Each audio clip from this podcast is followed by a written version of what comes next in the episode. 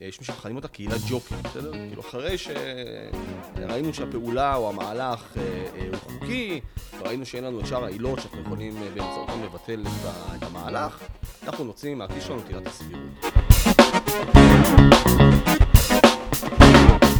ברוכים הבאים לפרק חדש של הפודקאסט שלנו מסיבת התה. לי קוראים דניאל ואני פה עם דוקטור סגיר ברמק. בפודקאסט שלנו אנחנו מנסים אה, לדבר על כל מיני דברים אקטואליים שעולים על הפרק, מזווית אה, אינטלקטואלית, קצת לצלול להגות ולדברים קצת יותר עמוקים.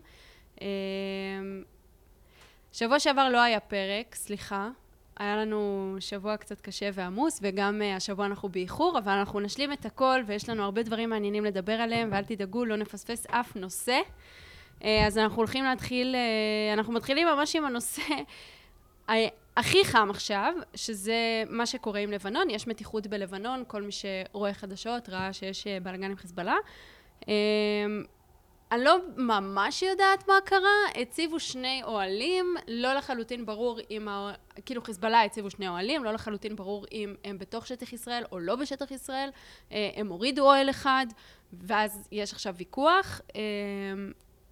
ו- אבל אני חושבת אבל שמה שמעניין בסוגיה הזאת ואני, ו- ומה שאנחנו נרצה לדבר עליו זה זה שהתגובה של נסראללה הייתה מאוד מעניינת, כן? הוא אמר, ישראל היא כבר לא אותה ישראל, כי אם היא הייתה אותה ישראל, אז היא כבר הייתה מפגיזה את שני האוהלים ולא היה אוהלים בכלל, ואם לבנון הייתה אותה לבנון, היה אפשר לכבוש אותנו עם להקה צבאית.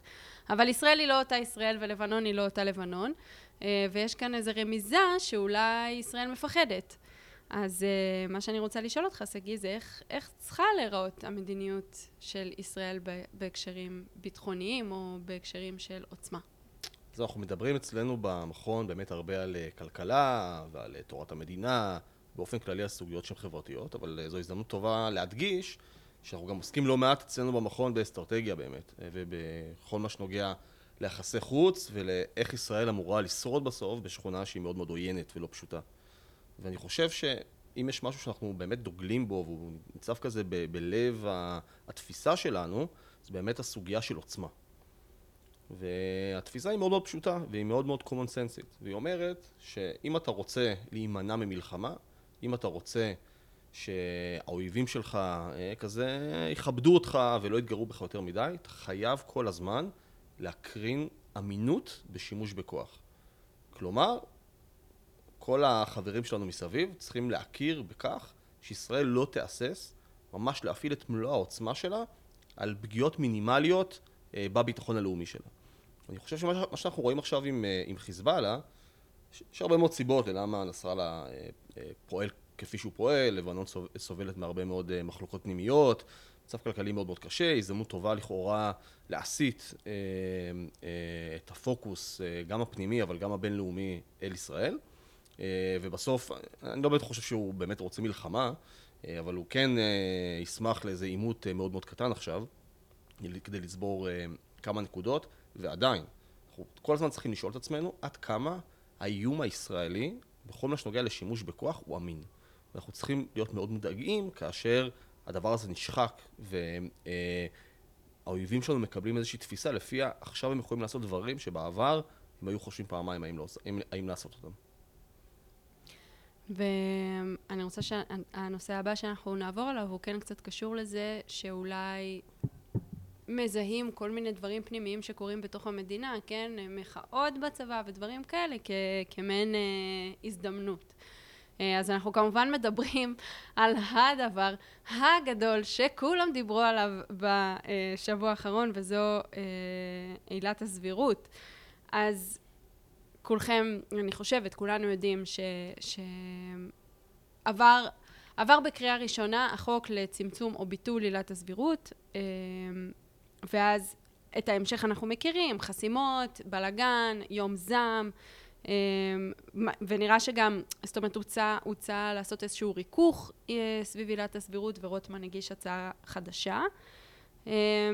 אבל אני חושבת ש... מה שמעניין פה זה שיש איזו אחיזה בעילת הסבירות, אני לא בטוחה שאנשים לחלוטין מבינים מה זה אומר, אז א', תסביר מה זה אומר, וב', למה רוצים לבטל את זה? כאילו, וגם למה נלחמים לא לבטל את זה? על מה כל האירוע? מה שמעניין בכל השיח הציבורי סביב אותה עילת סבירות, שהיה קשה מאוד למצוא באמת דיון רציני, בעיקר בערוצים המרכזיים, כן, בנוגע למה היא בכלל עילת הסבירות, כן. בואו אנחנו כערוצי תקשורת נסביר בכלל לציבור מה זה אומר, ואיך כל צד מבין את זה. כלומר, בואו באמת נקיים דיון פתוח, שאנחנו מציגים פה לשני, את שני הצדדים, ונביא לצופים שלנו להחליט. וכרגיל, מה שקיבלנו בגדול זה אלרמיזם. במקרה הגרוע, זה היה עילת הסבירות, משמע פשוט קץ הדמוקרטיה, simple as that. במקרה הפחות גרוע, זה היה נכון שזה לא קץ הדמוקרטיה, אבל תקשיבו, סלמי, נקניקים, ואם זה יעבור עכשיו, אז דברים הרבה יותר גרועים יעבורו, יעברו אחרי זה. וכמובן ש, שאם נעביר עילת הסבירות, אז הם יפטרו את היועמ"שית, והיועמ"שית זה הרי ידוע, נכון? כולם יודעים את זה, שהיועמ"שית זה מהות הדמוקרטיה. נעשה סדר. שוב, אני לא משפטן, אבל אני מספיק בקיא כדי לבוא ולהגיד, כן, שבאמת, עילת הסבירות זו בסך הכל עילה אחת מבין שלל עילות, יש הרבה מאוד עילות, שבאמצעותם בית המשפט יכול לעזר או להתעלות בהם, כאשר הוא רוצה לבטל איזושהי, איזשהו מהלך, בדרך כלל של רשות מנהלית, בסדר? אז בין אם זה שיקולים זרים, בין אם זה ניגוד עניינים, בין אם זה חוסר סמכות וכו' וכו' וכו', שאנחנו יכולים פה באמת למנות שורה של עילות. בסוף יש מה שנקרא את אותה עילת, יש מי שמכנים אותה כעילת ג'וקר, בסדר? כאילו אחרי שראינו שהפעולה או המהלך הוא חוקי, וראינו שאין לנו את שאר העילות שאנחנו יכולים באמצעותם לבטל את המהלך, אנחנו נוצאים מהכיס שלנו את עילת הסבירות. עכשיו, בגדול הייתי אומר שעילת הסבירות זו התערבות משפטית, כאשר אין בסיס משפטי להתערב, בסדר? עכשיו, זה משהו שאנחנו לא המצאנו את זה, אנחנו כן שכללנו את זה, מה הכוונה? אז בעצם זה מגיע אלינו מהדין, מהדין הבריטי, התפיסה הזאת, לפיה יכולים להיות מקרים של חוסר סבירות מאוד מאוד קיצוני. כלומר, שרשות מנהלית באמת פועלת על פי חוק, אין ניגוד עניינים, אין שיקולים זרים, אין בעיה עם סמכות וכו' וכו' וכו'. ועדיין ההחלטה שמתקבלת היא פשוט מופרכת, פשוט לא, לא הגיונית. אז הדוגמה שאוהבים, שאוהבים להביא זה עם כזה סימוני חניה. אז בוא נגיד שאת, דניאל, מקבלת, את עובדת עירייה, ובאחריות האגף שלך לסמן בעיר אדום לבן וכחול לבן. כל מה שנוגע לחניה. ואת מחליטה לסמן את כל העיר כאדום לבן. טוב? דה פקטו, אי אפשר לחנות. כל מקום שאני אשים את האוטו, את האוטו שלי יהיה לא חוקי. ולכן אם סגי יעתור לבית המשפט נגד ההחלטה שלך, בית המשפט הוא יבדוק, האם דניאל פעלה בסמכות, כן, האם היא בניגוד, האם היא בניגוד עניינים, לא, אוקיי, הכל חוקי, אבל עדיין יפסלו את ההחלטה שלך. למה יפסלו את ההחלטה שלך? זה פשוט מופרך, זה מופרך לחלוטין, זה, זה, כלומר, זה לא הגיוני שאת עצמך התכוונת שזה מה שיקרה, ולכן יעשו בש... את השימוש הזה. ובאמת, עד שנות ה-שמונים, השימוש בעילת הסבירות היה מאוד מאוד מרוסן. בית המשפט השתמש בעילה הזאת רק באותם מקרים מאוד מאוד קטנים, ובדרך כלל זה גם, הוא גם נמנע מלהשתמש בה בכל מה שנוגע לחקיקה הראשית של הכנסת. אם זה היה המצב, לא הייתה שום בעיה, כלומר, לא היינו צריכים להגביל שום דבר. כלומר, שהתפתח בישראל, התפתחה מה שנקרא, מה שיואב דותן מכנה כסבירות איזונית. כלומר, עילת הסבירות, במקום שיעשו בה שימוש באותם מקרים מופרכים, פתאום בית המשפט ראה בכלי שבאמצעותו הוא צריך לאזן את מה שלשיטתו הסובייקטיבית, נורמטיבית, אידיאולוגית, אלה הן החלטות פשוט לא נכונות של הרשות המבצעת או הרשות המחוקקת. ולכן, אז מאוד מאוד הרחבנו את השימוש בעילת הסבירות, ולמעשה היא הפכה להיות סוג של כלי בקרה של בית המשפט כבית מחוקקים שני על בית המחוקקים הראשון שלנו, שזו הכנסת. את זה רוצים להגביל ואת זה רוצים למתן. עכשיו שוב, אפשר להתווכח, האם לא שופכים, לא שופכים את התינוק עם המים וכל מיני כאלה. אבל מה שחשוב להדגיש בכל, ה, בכל הסיטואציה הזאת, זה שעילת הסבירות היא לא אבן יסוד בדמוקרטיה, אוקיי? פשוט לא קשור. זה איזשהו כלי תוך ארסנל כלים של בית המשפט, לבטל אי אלו פעולות של רשויות מנהליות, שהן באמת באמת מופרכות. אבל בשום מקום, בשום סנריו, בשום ספר לימוד, בשום הרגות מדינית, עילת הסבירות לא נתפסת כאיזושהי ליבה דמוקרטית. ומה, אני רוצה שתכף נדבר על מינויים, אבל מה, מה השימוש של, של עילת הסבירות בכל מה שקשור למינויים? זהו, אז אם ניקח למשל את המקרה של דרי, נכון? אז רצו למנות את דרי לשר, והמינוי נפסל. המינוי נפסל משני, משני טעמים. טעם אחד זה היה שטק, שטק משפטי, אוקיי, לא ניכנס לזה, קשור למשפט שלו, למה דרי לא יכול למעשה למסור שתי גרסאות סותרות להערכות משפטיות. הסיבה העיקרית, סליחה, הסיבה השנייה הייתה באמת עניין של סבירות, כלומר, בא בית המשפט ואמר, תקשיב אדוני ראש הממשלה, זה נכון שמותר לך על פי חוק למנות שרים, אבל זה לא סביר שתמנה מישהו שהיה לו עבר פלילי וכל מיני כאלה לתפקיד בכיר של שר. עכשיו נשאלת פה השאלה, אוקיי? מי אמר ומי קבע את זה? כלומר, תחשבו על זה. מה שסביר בעיניי זה לאו דווקא מה שסביר בעיני המאזינים.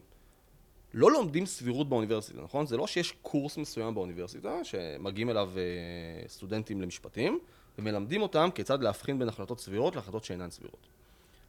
בסוף, בכל מה שנוגע למינויים, צריך להבין שזה באמת ליבת הדמוקרטיה. מה הכוונה?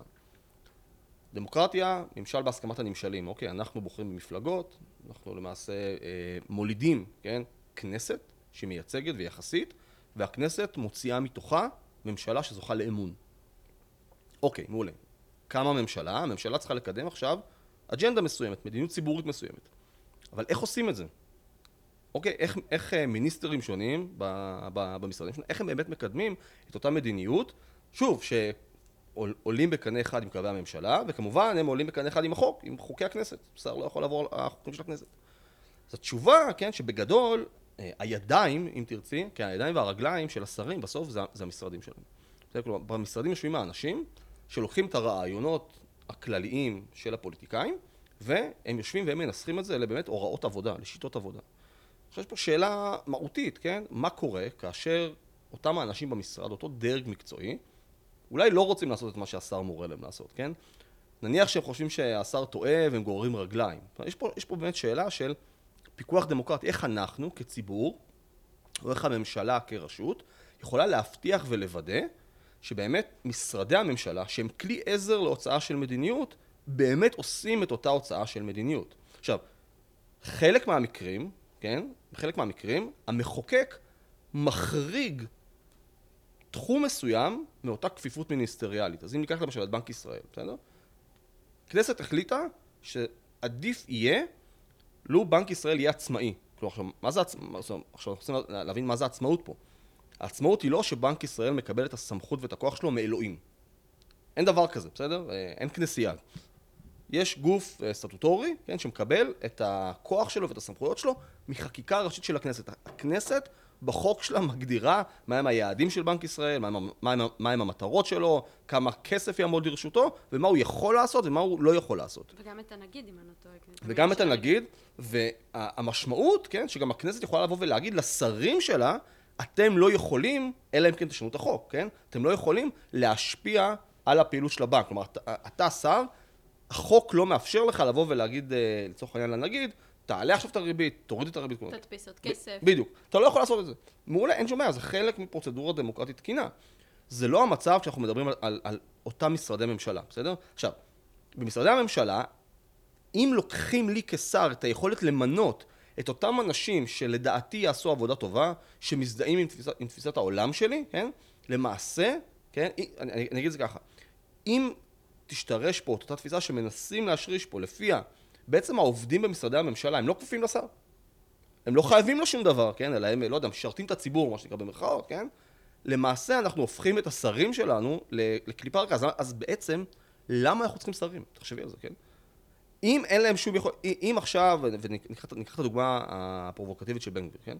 אם בן גביר לא יכול להדיח ניצב שלדעתו לא עושה את העבודה שלו כמו שצריך. עכשיו, כשאנחנו אומרים להדיח, זה לא, היי, בוא אלי למשרד, בא אליך הביתה, כן? יש שימוע, יש, יש הליך תקין מסוים לעשות דברים. עכשיו, עכשיו, אין שום בעיה, רק כדי לסגור את הנקודה הזאת, שיבוא המחוקק, כן? ויקבע תנאי סף למשרות, כן? אז צורך העניין, אם הכנסת עכשיו תבוא ותגיד, "טוב, כדי להיות מנכ"ל במשרד ממשלתי, כן, צריך ועדת איתור, וצריך, לא יודע, שתהיה השכלה אקדמית כזאת או אחרת." אין שום בעיה עקרונית שהמחוקק יעשה את זה. אבל איפה שהוא לא עשה את זה, שם יש, שם יש לשר באמת יד חופשית לקבל את החלטות שלו. הבעיה מתחילה, כן, וזה באמת פשוט עיוות, זה, קודם כל, זה, קודם כל, זה עיוות מחשבתי, זה גם פגיעה קשה בדמוקרטיה. הבעיה מתחילה כאשר אנשים מסוימים לא מרוצים מההסדרים החוקיים הקיימים, ואז הם באים ואומרים שבעצם יועצים משפטיים, כן, יכולים uh, פשוט לקשור את הידיים, למשל מטעמים של סבירות, כן, uh, של שרים, מלמנות ולהדיח אנשים. למעשה יצרנו כוח שרירותי חדש, כן, ש- שעונה לשם של יועצים משפטיים, או של עורכי דין. צריך לזכור, מה זה יועץ משפטי? זה עורך דין, כן, הוא למד משפטים, כן, לאו דווקא היה עילוי בתחום שלו, כן, והוא עכשיו, לכאורה, יש לו את הידע אה, ואת תפיסת העולם האידיאולוגית הנכונה, כדי לבוא ולהגיד איזה מינוי הוא תקף, איזה מינוי הוא לא תקף. זו נקודה סופר חשובה. אני חושבת שאנשים אמיתים לפעמים בחוסר היכולת של שרים באמת להוציא מדיניות. אנחנו בתוכנית אדם סמית מערכים כל מיני אנשים שיש להם ניסיון כזה או אחר ב...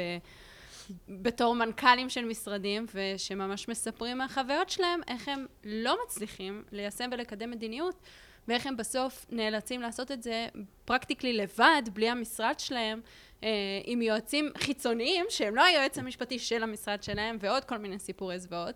אה, והסיפור האחרון שהיה, שאני חושבת שהוא מקרה בוחן מעולה ל- למה קורה, בין, בין אם זה היה מוצדק או לא, אבל שמשרד האוצר לא רצה לקדם את המדיניות הכלכלית שבנימין נתניהו בזמנו רצה לקדם אה, עם הסיפור של הקורונה. עכשיו, גם אם הם צדקו, בסוף עולה באמת השאלה, מי אמון על קבלת ההחלטות? האם אלו החבר'ה של האוצר, שסבבה אפשר להגיד שהם חבר'ה טובים ואנחנו מסכימים איתם על רוב הדברים, או, או אנשים שאנחנו בוחרים בהם, וזה חולש באמת על כל הנושאים. חשוב, חשוב גם להדגיש פה, שזה שאנחנו לא רוצים להביא לצורך העניין, בואי ניקח את פקידי האוצר, בסדר? אני, אני מניח שבגדול מבחינת מדיניות כלכלית, סביר להניח שאני מסכים איתם על תשעים וחמישה אחוז מהדברים, ועדיין. בסוף מדובר בדרג מקצועי, ומה שמצופה מדרג מקצועי זה באמת להביא את ההמלצות המקצועיות שלו. זאת אומרת, אותם אנשי מקצוע צריכים לבוא למיניסטר, לשר, לא, לא, תקשיב אדוני, זה מה שאנחנו יודעים, כן? זה מה שהמחקר מורה. זה, זה מה שהניסיון שלנו מלמד אותנו, וזה מה שאנחנו חושבים שאתה צריך לעשות. הנה ההמלצות שלנו בפניך. מה ששר טוב צריך לעשות, זה לקחת ברצינות את ההמלצות האלה. שרים טובים גם יבואו וישמעו אנשי מקצוע גם שהם מחוץ למשרד, כן? חברה אזרחית, כן? שמאל, ימין, יקיימו דיאלוג מסוים, סיעור מוחות מסוים, ובהתאם לתפיסת העולם שלהם ולאג'נדות שלהם, בסוף יקדמו מדיניות. עכשיו, המדיניות יכולה להיות בניגוד להמלצת הדרג המקצועי. זה שעכשיו הרמטכ"ל ממליץ דברים לראש הממשלה, ההמלצה לא מחייבת, כן? אם ההמלצות של הדרג הביטחוני, הכלכלי, החברתי, היו מחייבות, אנחנו לא צריכים ללכת לקלפי, אנחנו לא צריכים, למעשה אנחנו לא צריכים פוליטיקאים. בואו נביא לטכנוקרטים, אני לא אומר את זה פה עכשיו כאיזה משהו רע, בואו נביא לאנשים שפשוט מיומנים בתחום דעת ספציפי, בואו נביא להם למשול ולשלוט, כן? אז למה בעצם אנחנו צריכים את הפוליטיקאים? נוצר, השתרש פה בישראל משהו באמת הזוי וחסר תקדים.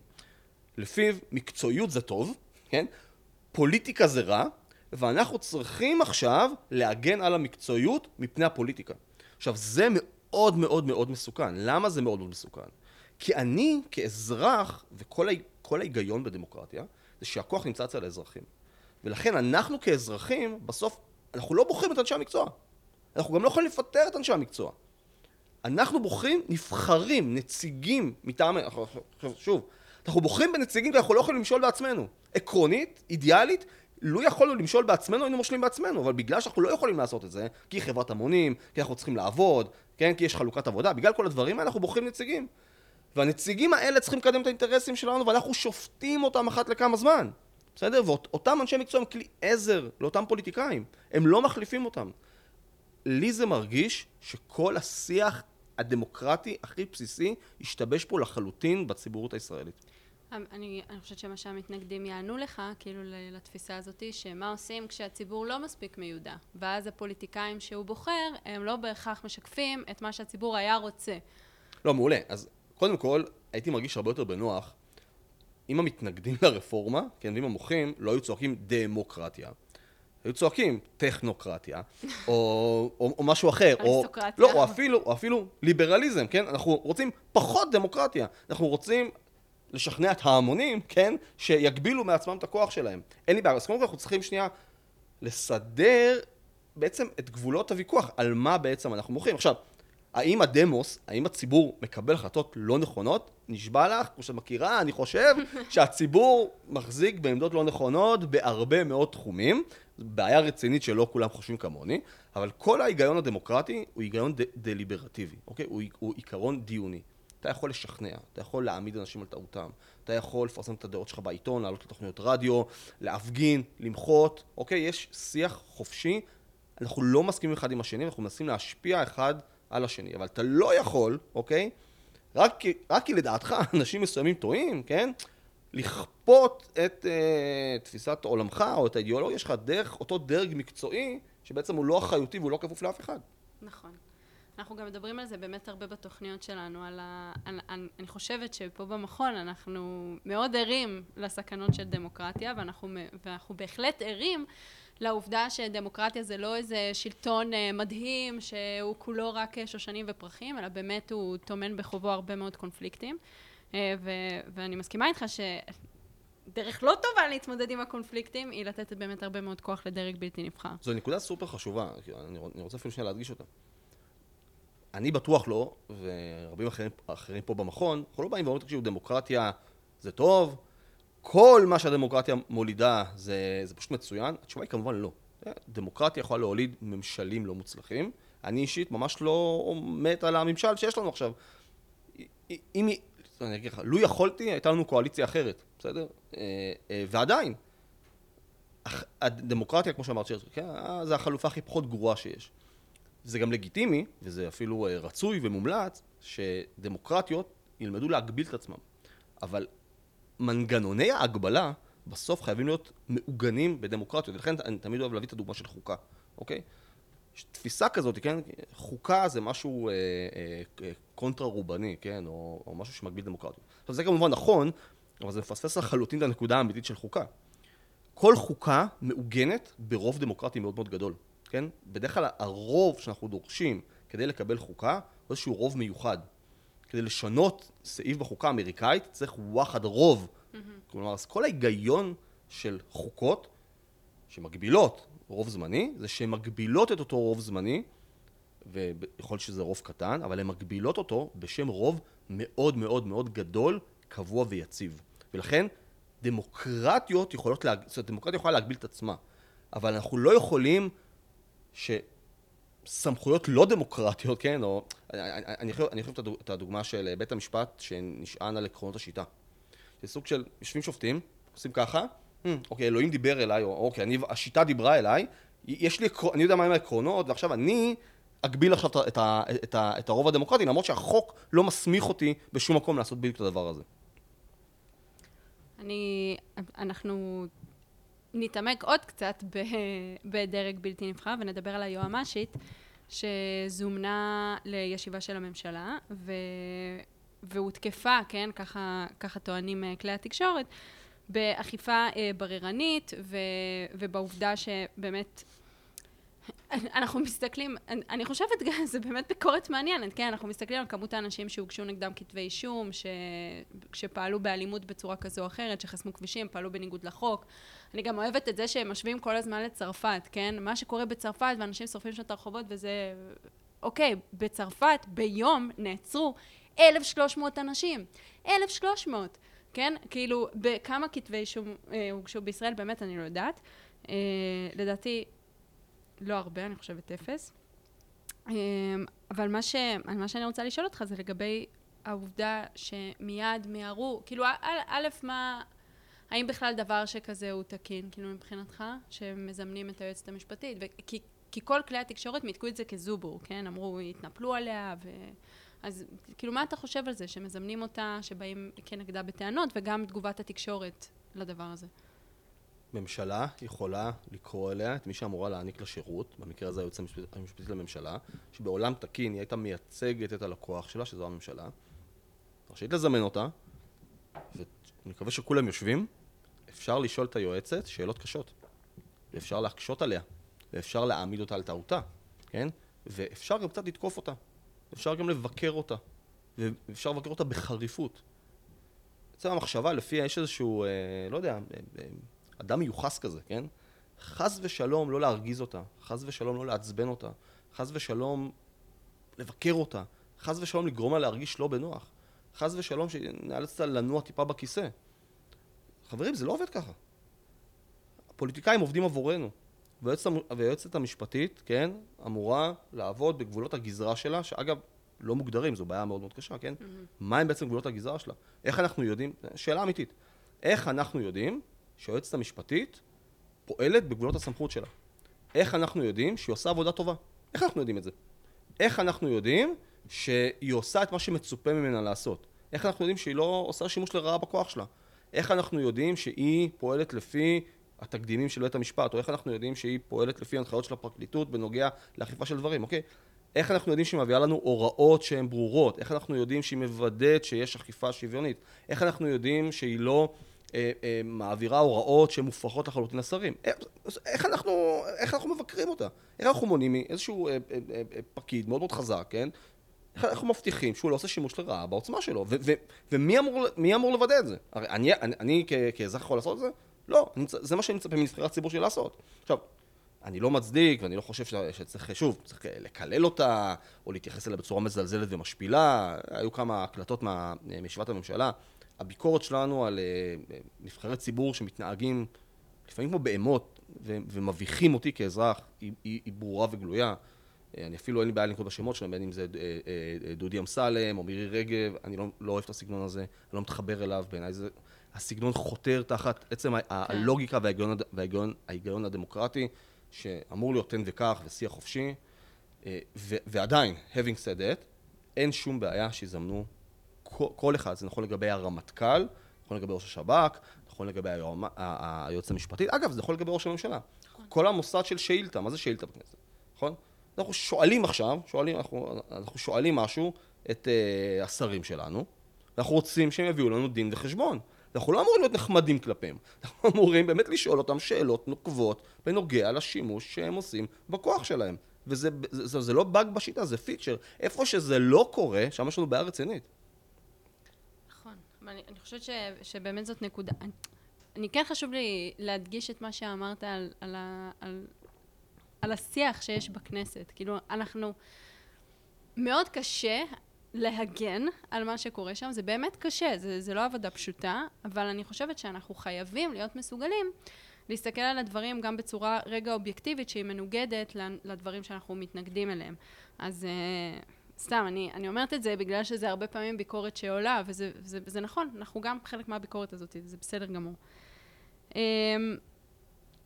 עוד נושא שאני רוצה לדבר עליו בהקשר, זה רשת ביג. אז אנחנו קצת uh, מתחילים לזלוק ככה לכל מיני היבטים כלכליים. רשת ביג יצאה בהצהרה uh, שבמידה והחוק לביטול עילת הסבירות אכן, אכן uh, יאושר, היא תשבית את כל המתחמים שלה. עכשיו, על פניו, זאת רשת פרטית. מה בעיה? מעולה. אז עקרונית, אנחנו דוגלים בחופש מרבי לעסקים פרטיים. אם עסק פרטי רוצה להחרים, אנחנו בסדר עם זה. לא רוצים שהמדינה תכריח עסקים לפתוח את השערים שלהם, אנחנו מאוד מאוד עקביים בעמדה הזאת. עם זאת, אפשר לבקר, נכון? חברה חופשית, זה גם מותר לי לבקר את ההחלטות שלך, נכון? מבלי שאני כופה עליך משהו. אני חושב שפשוט החלטה, החלטה באמת מביכה של רשת ביג. אגב, היא גם, היא גם אה, אה, התקפלה, נכון. כן? אה, והתקפלה בגלל, א' כל יש את הלחץ של הצרכנים, יש גם את הלחץ של, אה, של העסקים, שלמעשה נלקחו כבני ערובה. יש פה, יש פה גם שאלה של חוקיות, כאילו בסוף, אוקיי, אני משבית את המתחם, מה זה אומר בנוגע לעסקים שלי? באמת יש פה, באמת לקחו את העסקים של בני ערובה, אולי עסקים שכן רוצים למכור ולפתוח, אבל אני, אני אגיד על זה באמת שני דברים. אחד, מה בעצם רשת ביג רוצה? האם היא באמת רוצה שרק אנשים שתומכים, שצריכה שמתנגדים לרפורמה יבואו ויקנו בחנויות שלה, או יגיעו למתחמים שלה? הרי בסוף הרשת הזאת פונה לכולם. נכון, היא פונה לכל הציבור, היא רוצה שכולם יבואו ויקנו במתחמים ללא תלות בעמדה הפוליטית. אז זה פשוט נורא נורא לא חכם. למה שאתה כעסק תרצה לנקר חלק ניכר מהלקוחות שלך, מהעובדים שלך ומהעסקים שלך? פשוט אני באמת לא יכול להבין את זה, אלא באמת סוג של איתות סגולה כזה למיליה, כן, שאולי כולם שמגיבים אליו. זה מצד אחד. מצד שני, אני אומר, בסוף, יש פה, אני אגיד ככה, מייקל ג'ורדן היה, מייקל ג'ורדן היה לו משפט יפה. תמיד ניסו להכניס אותו כזה לסוגיות פוליטיות, והוא תמיד היה מתנגד לזה. והוא היה מזכיר לכולם שגם הרפובליקנים קונים נעליים.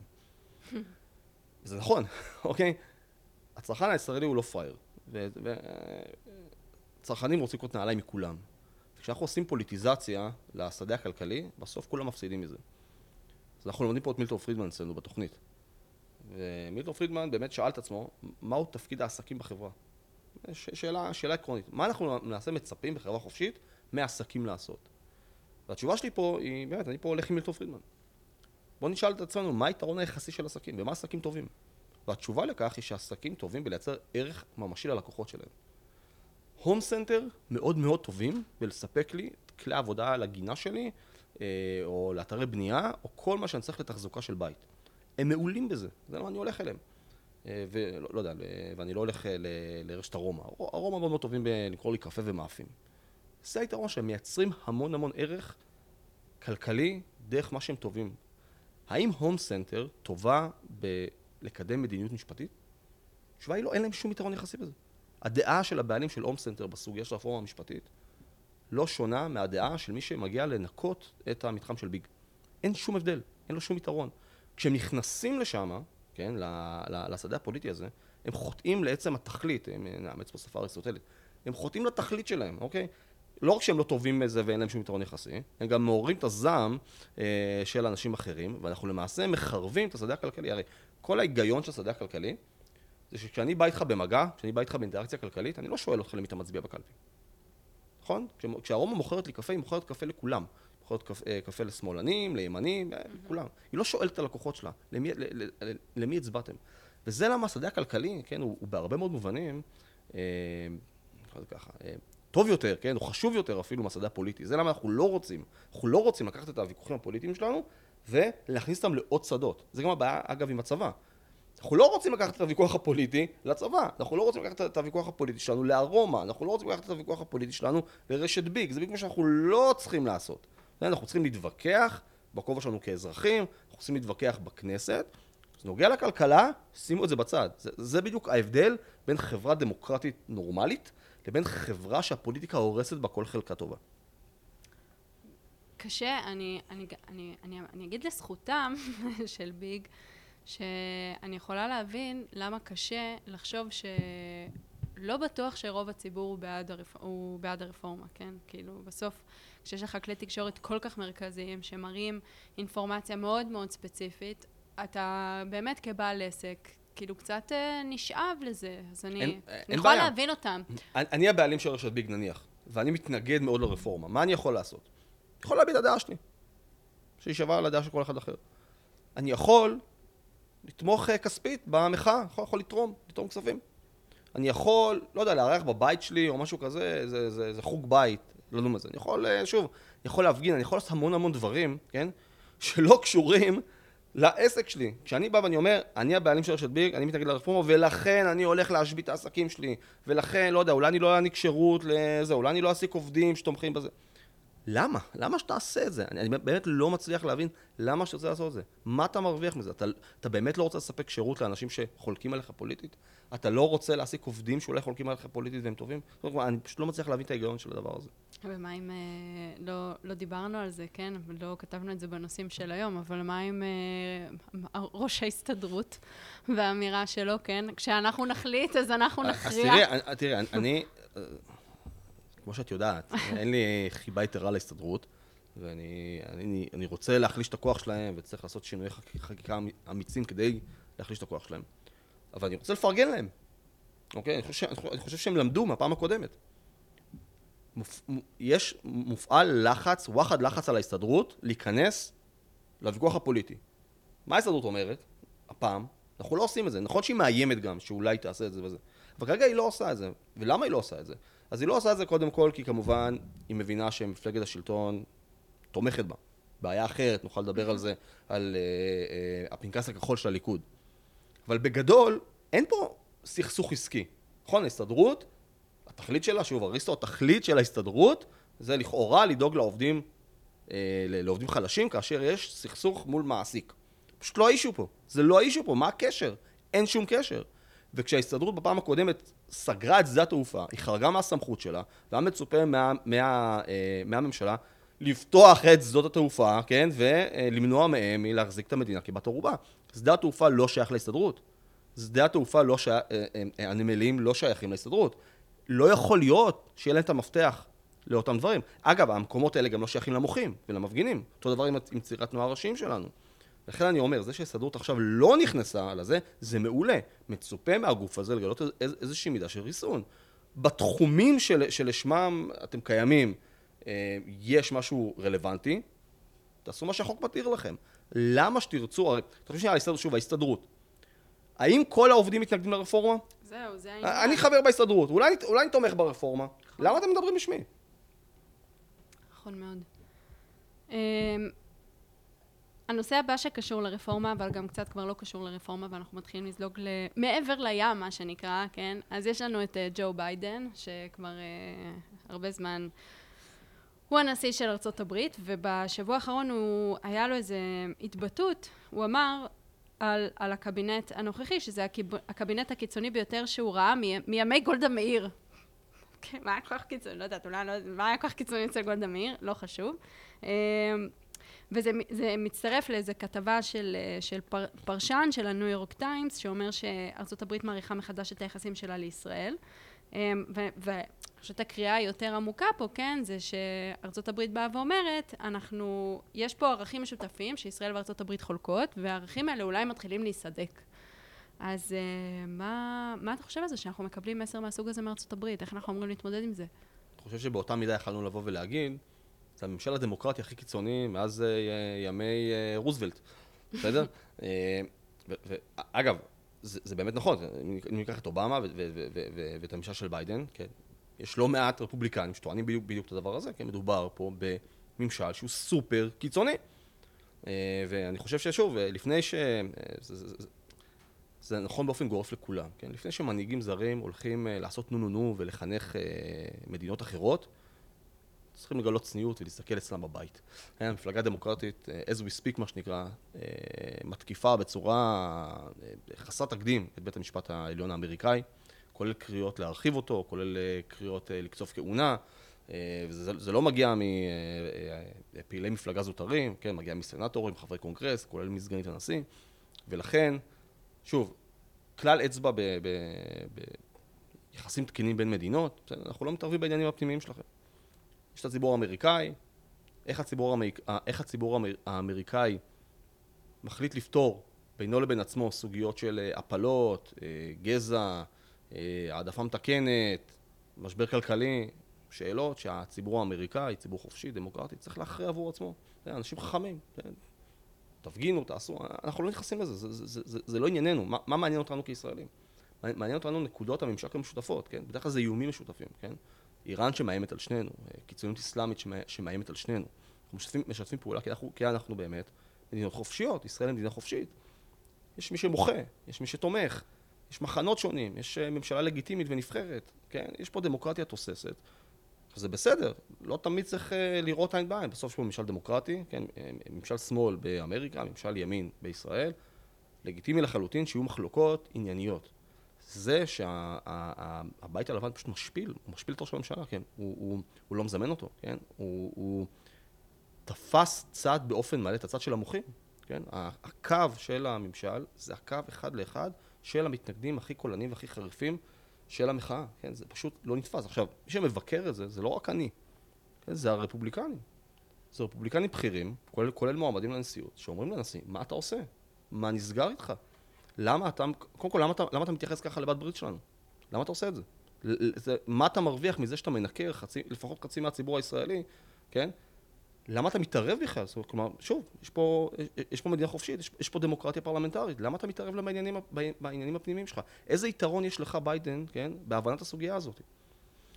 לכן אני אומר, הממשל הישראלי מגיב באיפוק, בעיניי ראוי לציון, ועדיין יש פה באמת משהו חסר תקדים עם הממשל, עם, עם הממשל האמריקאי, לצערי, כן, כל מיני מגיבים מקומיים כזה, נטלים באילנות של תומאס פרידמן וביידן, מבלי להבין שמה ש... התגובה הישראלית לא משנה מה, לא משנה מה העמדה שלך. באמת, פשוט לא משנה מה העמדה שלך, אבל התגובה הישראלית המאוחדת צריכה להיות כבדו את הריבונות ואת האוטונומיה הלאומית שלנו. זה א' ב' ביחסים, ביחסים דיפלומטיים בין בעלי ברית קרובים. גם תמיד אנשים שוכחים שלכל מטבע יש שני צדדים, ובאותה מידה יכל להיות ממשל רפובליקני מאוד קיצוני, כן? שאני לא יודעת, כאילו איך, איך אנשים הגיבו בזמנו כשטראמפ הציג את תוכנית המאה, כן? איך הגיב השמאל הקיצוני בארץ. אה, למטבע תמיד יש שני צדדים. נכון. זה, אז אנשים... תודה לזכור את זה. נכון. אה, טוב, אז זהו, אנחנו עוברים קצת לדברים שלא קשורים לרפורמה, אחרי שמלא זמן דיברנו על זה. אה, אז בישראל, כמו בישראל, כמו כל מדינה קומוניסטית טובה, מפעם לפעם אנחנו מתמודדים עם מחסור, מה זה בהחלט קורה, הפעם המחסור הוא בחלב. אה, מי שלא יודע, בישראל בסופרים אין חלב שלא מיוצר בארץ, כן? וזה מהסיבה שהמכס עומד על ארבעים אחוז, מה שפשוט הופך את זה ללא משתלם כלכלית, היבואנים לא מייבאים חלב. ואז סמוטריץ' אמר, טוב, אני אפתח, אני אפתח את המכסות, כן, כדי לייבא חלב ממקומות אחרים. ואז מה שקורה, כמו תמיד, כן, משרד החקלאות זועק לשמיים. משרד החקלאות, לא הרפתנים, לא מועצת, לא. משרד החקלאות זועק לשמיים ואומר שזה רשתות השיווק אשמות בזה, שהן מעלימות חלב, הן גורמות למחסור בכוונה, כל מיני דברים באמת מוזרים. ואז כמובן גם יש את גורמים אחרים בענף החלב שגם מאשימים את רשתות השיווק בזה שהם דורשים הנחות גדולות מדי. השאלה הגדולה היא מה הפתרון. האם כן, הסמוטריץ' מה הוא אומר? אני אפתח את ה... אני אפתח מכס, את המכסות לשלושה חודשים. האם זה באמת יפתור את הבעיה? כלומר, מה, מה הפתרון היעיל להתמודד עם הדבר הזה שנקרא מחסור? בין אם זה בחלב, בין אם זה בחמה, בין אם זה בלחם. אה, בל נשכח שהחלב הוא גם פוקח, כן, יש עליו מחיר פוקח, זה נתון חשוב. אז בואי נחזור פה על שתי אקסיומות בסיסיות שהמכון דוגל בהן, בסדר? אקסיומה אחת, הצרכן במרכז. בסדר? מצופה משר האוצר לראות מול עיניו, כן? את הכיס של הצרכן הישראלי, את משקי הבית הישראלים ואת הצרכן, ולא את היצרנים המקומיים, בסדר? על כף המאזניים יש, לא יודע, מאות רפתנים נניח, בסדר? אבל יש מיליוני אנשים מהצד השני. ואתה אסור לך, כן, לשרת את המיעוט על פני הרוב, אוקיי? הרוב, זה, זה, זה נכון לגבי צרכנים בכל ענף וענף שהוא, אוקיי? אנחנו לא שמים את היצרן במרכז, אנחנו מייצרים, אנחנו שמים את הצרכן במרכז. המטרה של ייצור חלב היא צריכה. אנחנו רוצים להנגיש לצרכן הישראלי מבחר של סוגים שונים ומשונים של חלב, באיכות הטובה ביותר, במחיר הזול ביותר. והדרך לעשות את זה היא דרך, זה האקסיומה השנייה, סחר חופשי ותחרות חופשית. הרפתנים טוענים שאי אפשר לייבא חלב ניגר, כן? זה מתקלקל מהר כל מיני כאלה, ויש כאילו קשיים לוגיסטיים, כן? בניגוד ל... לא יודע, לייבא מזרונים. מזרונים אפשר לייבא, חלב ניגר אי אפשר. ולכן חשוב מאוד אה, אה, אה, לשים חסמים ול, ולתמוך בתעשייה המקומית. אז כמובן שאם חושבים על זה לרגע, זה טיעון מטופש לחלוטין. אם אי אפשר לייבא חלב ניגר, למה, למה אנחנו צריכים לשים חסמים לסחר? אם אי אפשר, אז למה צריך להגן עליכם? אוקיי, אז תהנו מהיתרון הגיאוגרפי והטבעי והטכנולוגי שאתם, כמו שהוא נמצא אצלך כבר ביד. הסיבה שרוצים להציב חסמים לסחר, כי כנראה אפשר לייבא חלב. אגב, לא יודע, אולי אי אפשר לייבא חלב. בוא נגלה, בוא נעשה, בוא נאפשר לכל מי שרוצה לייבא חלב, לייבא חלב, ובוא נראה אם באמת יזמים שונים יכולים לחשוב על דרכים יצירתיות לייבא חלב. לכן אני אומר, הצרכן במרכז מצופה משר האוצר לפתוח את השוק, לא לשלושה חודשים, זה בדיחה, אוקיי? אתה לא באמת, אני כיזם לא אקח סיכון, כן? כשיש לי חלון הזדמנויות של שלושה חודשים, לא רציני, אני פשוט, פשוט לא, לא אסכן, כן? את, ה, את ההון שלי ואת ה, ובאופן כללי, באופן כללי את, את הזמן שלי. מצופה משר האוצר בוא ולהגיד, אין חסמים לסחר, אלא במקרים של אינטרס לאומי חד משמעי, בדרך כלל זה ביטחוני. אחרת, הגבולות פתוחים לשירותים וסחורות. זו הדרך לשפר ולקדם את הרווחה הישראלית. בואו נתחרה בחופשיות.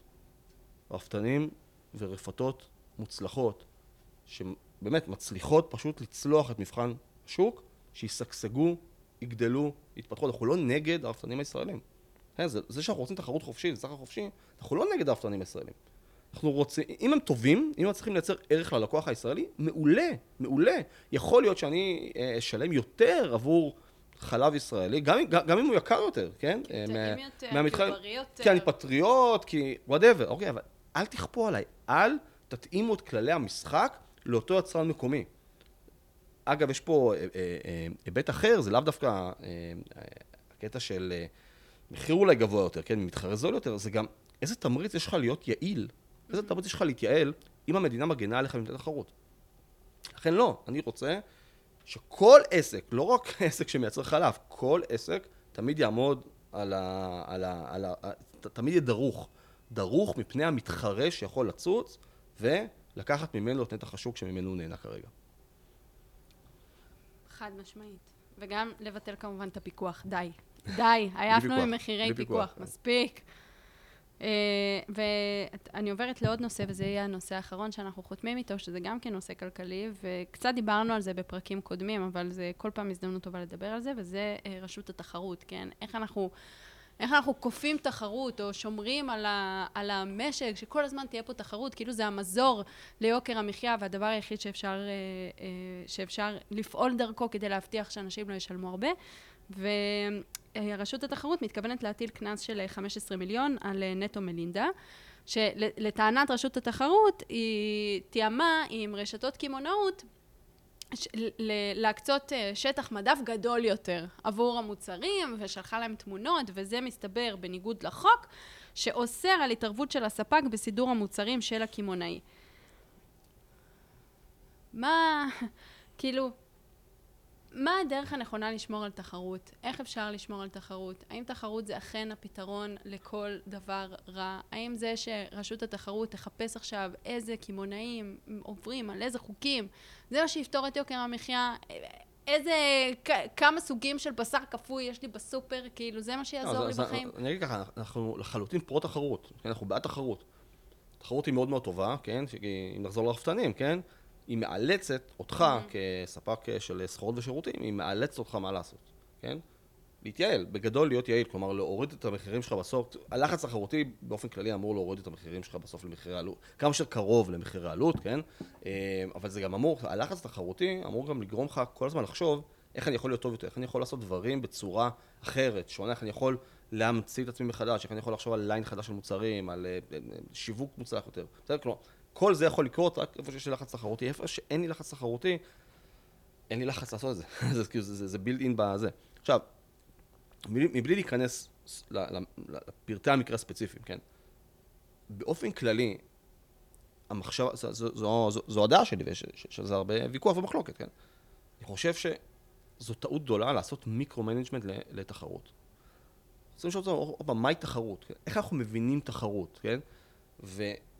אני מבין תחרות, התפיסה הליברלית הקלאסית מבינה תחרות, כן? כהיעדר חסמים. כאשר יש חוק אחד, כלל אחד, שווה לכולם, אין אף חסם מלאכותי, אין אף חוק, אף רגולציה, אף תקנה, אף איום באלימות, כן? שמונע ממני כיזם לנסות ולהתחרות בך בענף מסוים, מבחינתי התחרות קיימת. אני מבין תחרות כהיעדר חסמים. הרשות לתחרות, כן, מבינה תחרות גם כמו, גם איך שתיארתי, אבל בעיני זה לא מספיק, כן? בעיני אנשים ש... שוב, מבלי להיכנס למינוחים יותר מדי מקצועיים, כן? כאילו, כזה המיינסטרים, הנאו-קלאסי הכלכלי, תחרות חופשית, כאילו, מצב של חופש, כמו שאני מתאר אותו, יכול להוליד מצבים לא תחרותיים, כן? כי מה מונע עכשיו ממני כיצרן א', לתאם איתך מחירים, כן? או מה מונע ממני כספק להשפיע עלייך כ... נו, כמי שמשווקת עכשיו, כן? מלסדר את המדף. ואני בא ואני אומר, יכול... נכון, יכול להיות שיש שימוש לרעה מסוים בכוח כלכלי. לכן אנחנו צריכים שנייה לחשוב איך אנחנו מגדירים את החוקים שלנו. לצורך העניין, אין לי איזו התנגדות עקרונית לתיאום מחירים. אם יש הוכחות שצד א' מתאם מחירים עם צד ב', סבבה, אחלה, תעשו את זה. אבל מה שיש לנו ב- ב- ב- במקרה הזה ובאופן כללי, זה ממש יורדים לרזולוציות של מקום במדף. אז כמה כל אה, אה, ספק, איזה מקום הוא צריך לקבל במדף, בסופר, זה פשוט מיקרו, זה פשוט לנסות to, to outsmart the market. כלומר, המחשבה לפיה, אני יושב בראש של התחרות ואני יודע איזו חברה צריכה לקבל איזה מקום במדף שלה. זה פשוט מגוחך. חברות מתחרות גם על מקום במדפים, זה היבט מסוים בתחרות. אנחנו מתחרים על המון דברים, נכון, תחרות מחירים, זה רק סוג אחד של תחרות.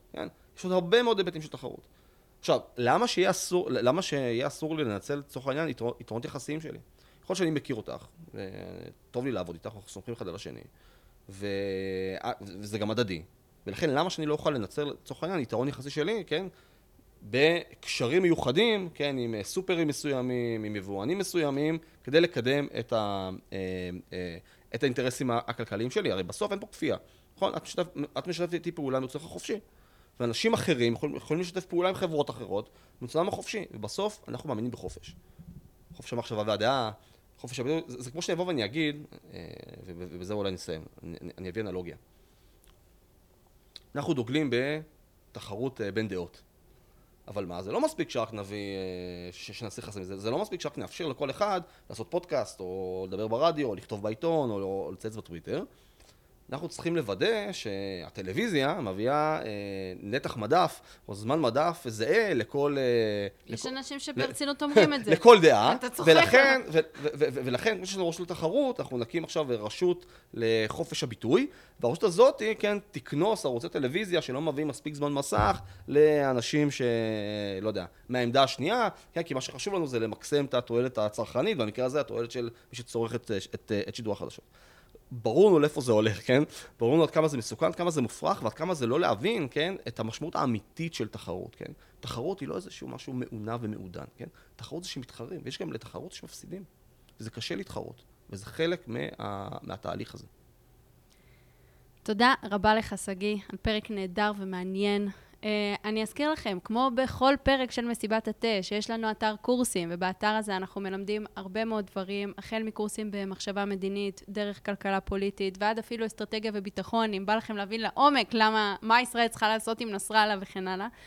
Um, ואם אתם סטודנטים או פעילים בזירה הציבורית, או רוצים להשפיע על מדינת ישראל בצורה כזו או אחרת, אז אנחנו פתחנו את ההרשמה שלנו לשנת הלימודים הקרובה, אז תצטרפו אלינו, תצטרפו לתוכניות שלנו, תצטרפו לאתר הקורסים שלנו, תאזינו לנו, תעקבו אחרינו, ותודה שהייתם איתנו. תודה, דניאל.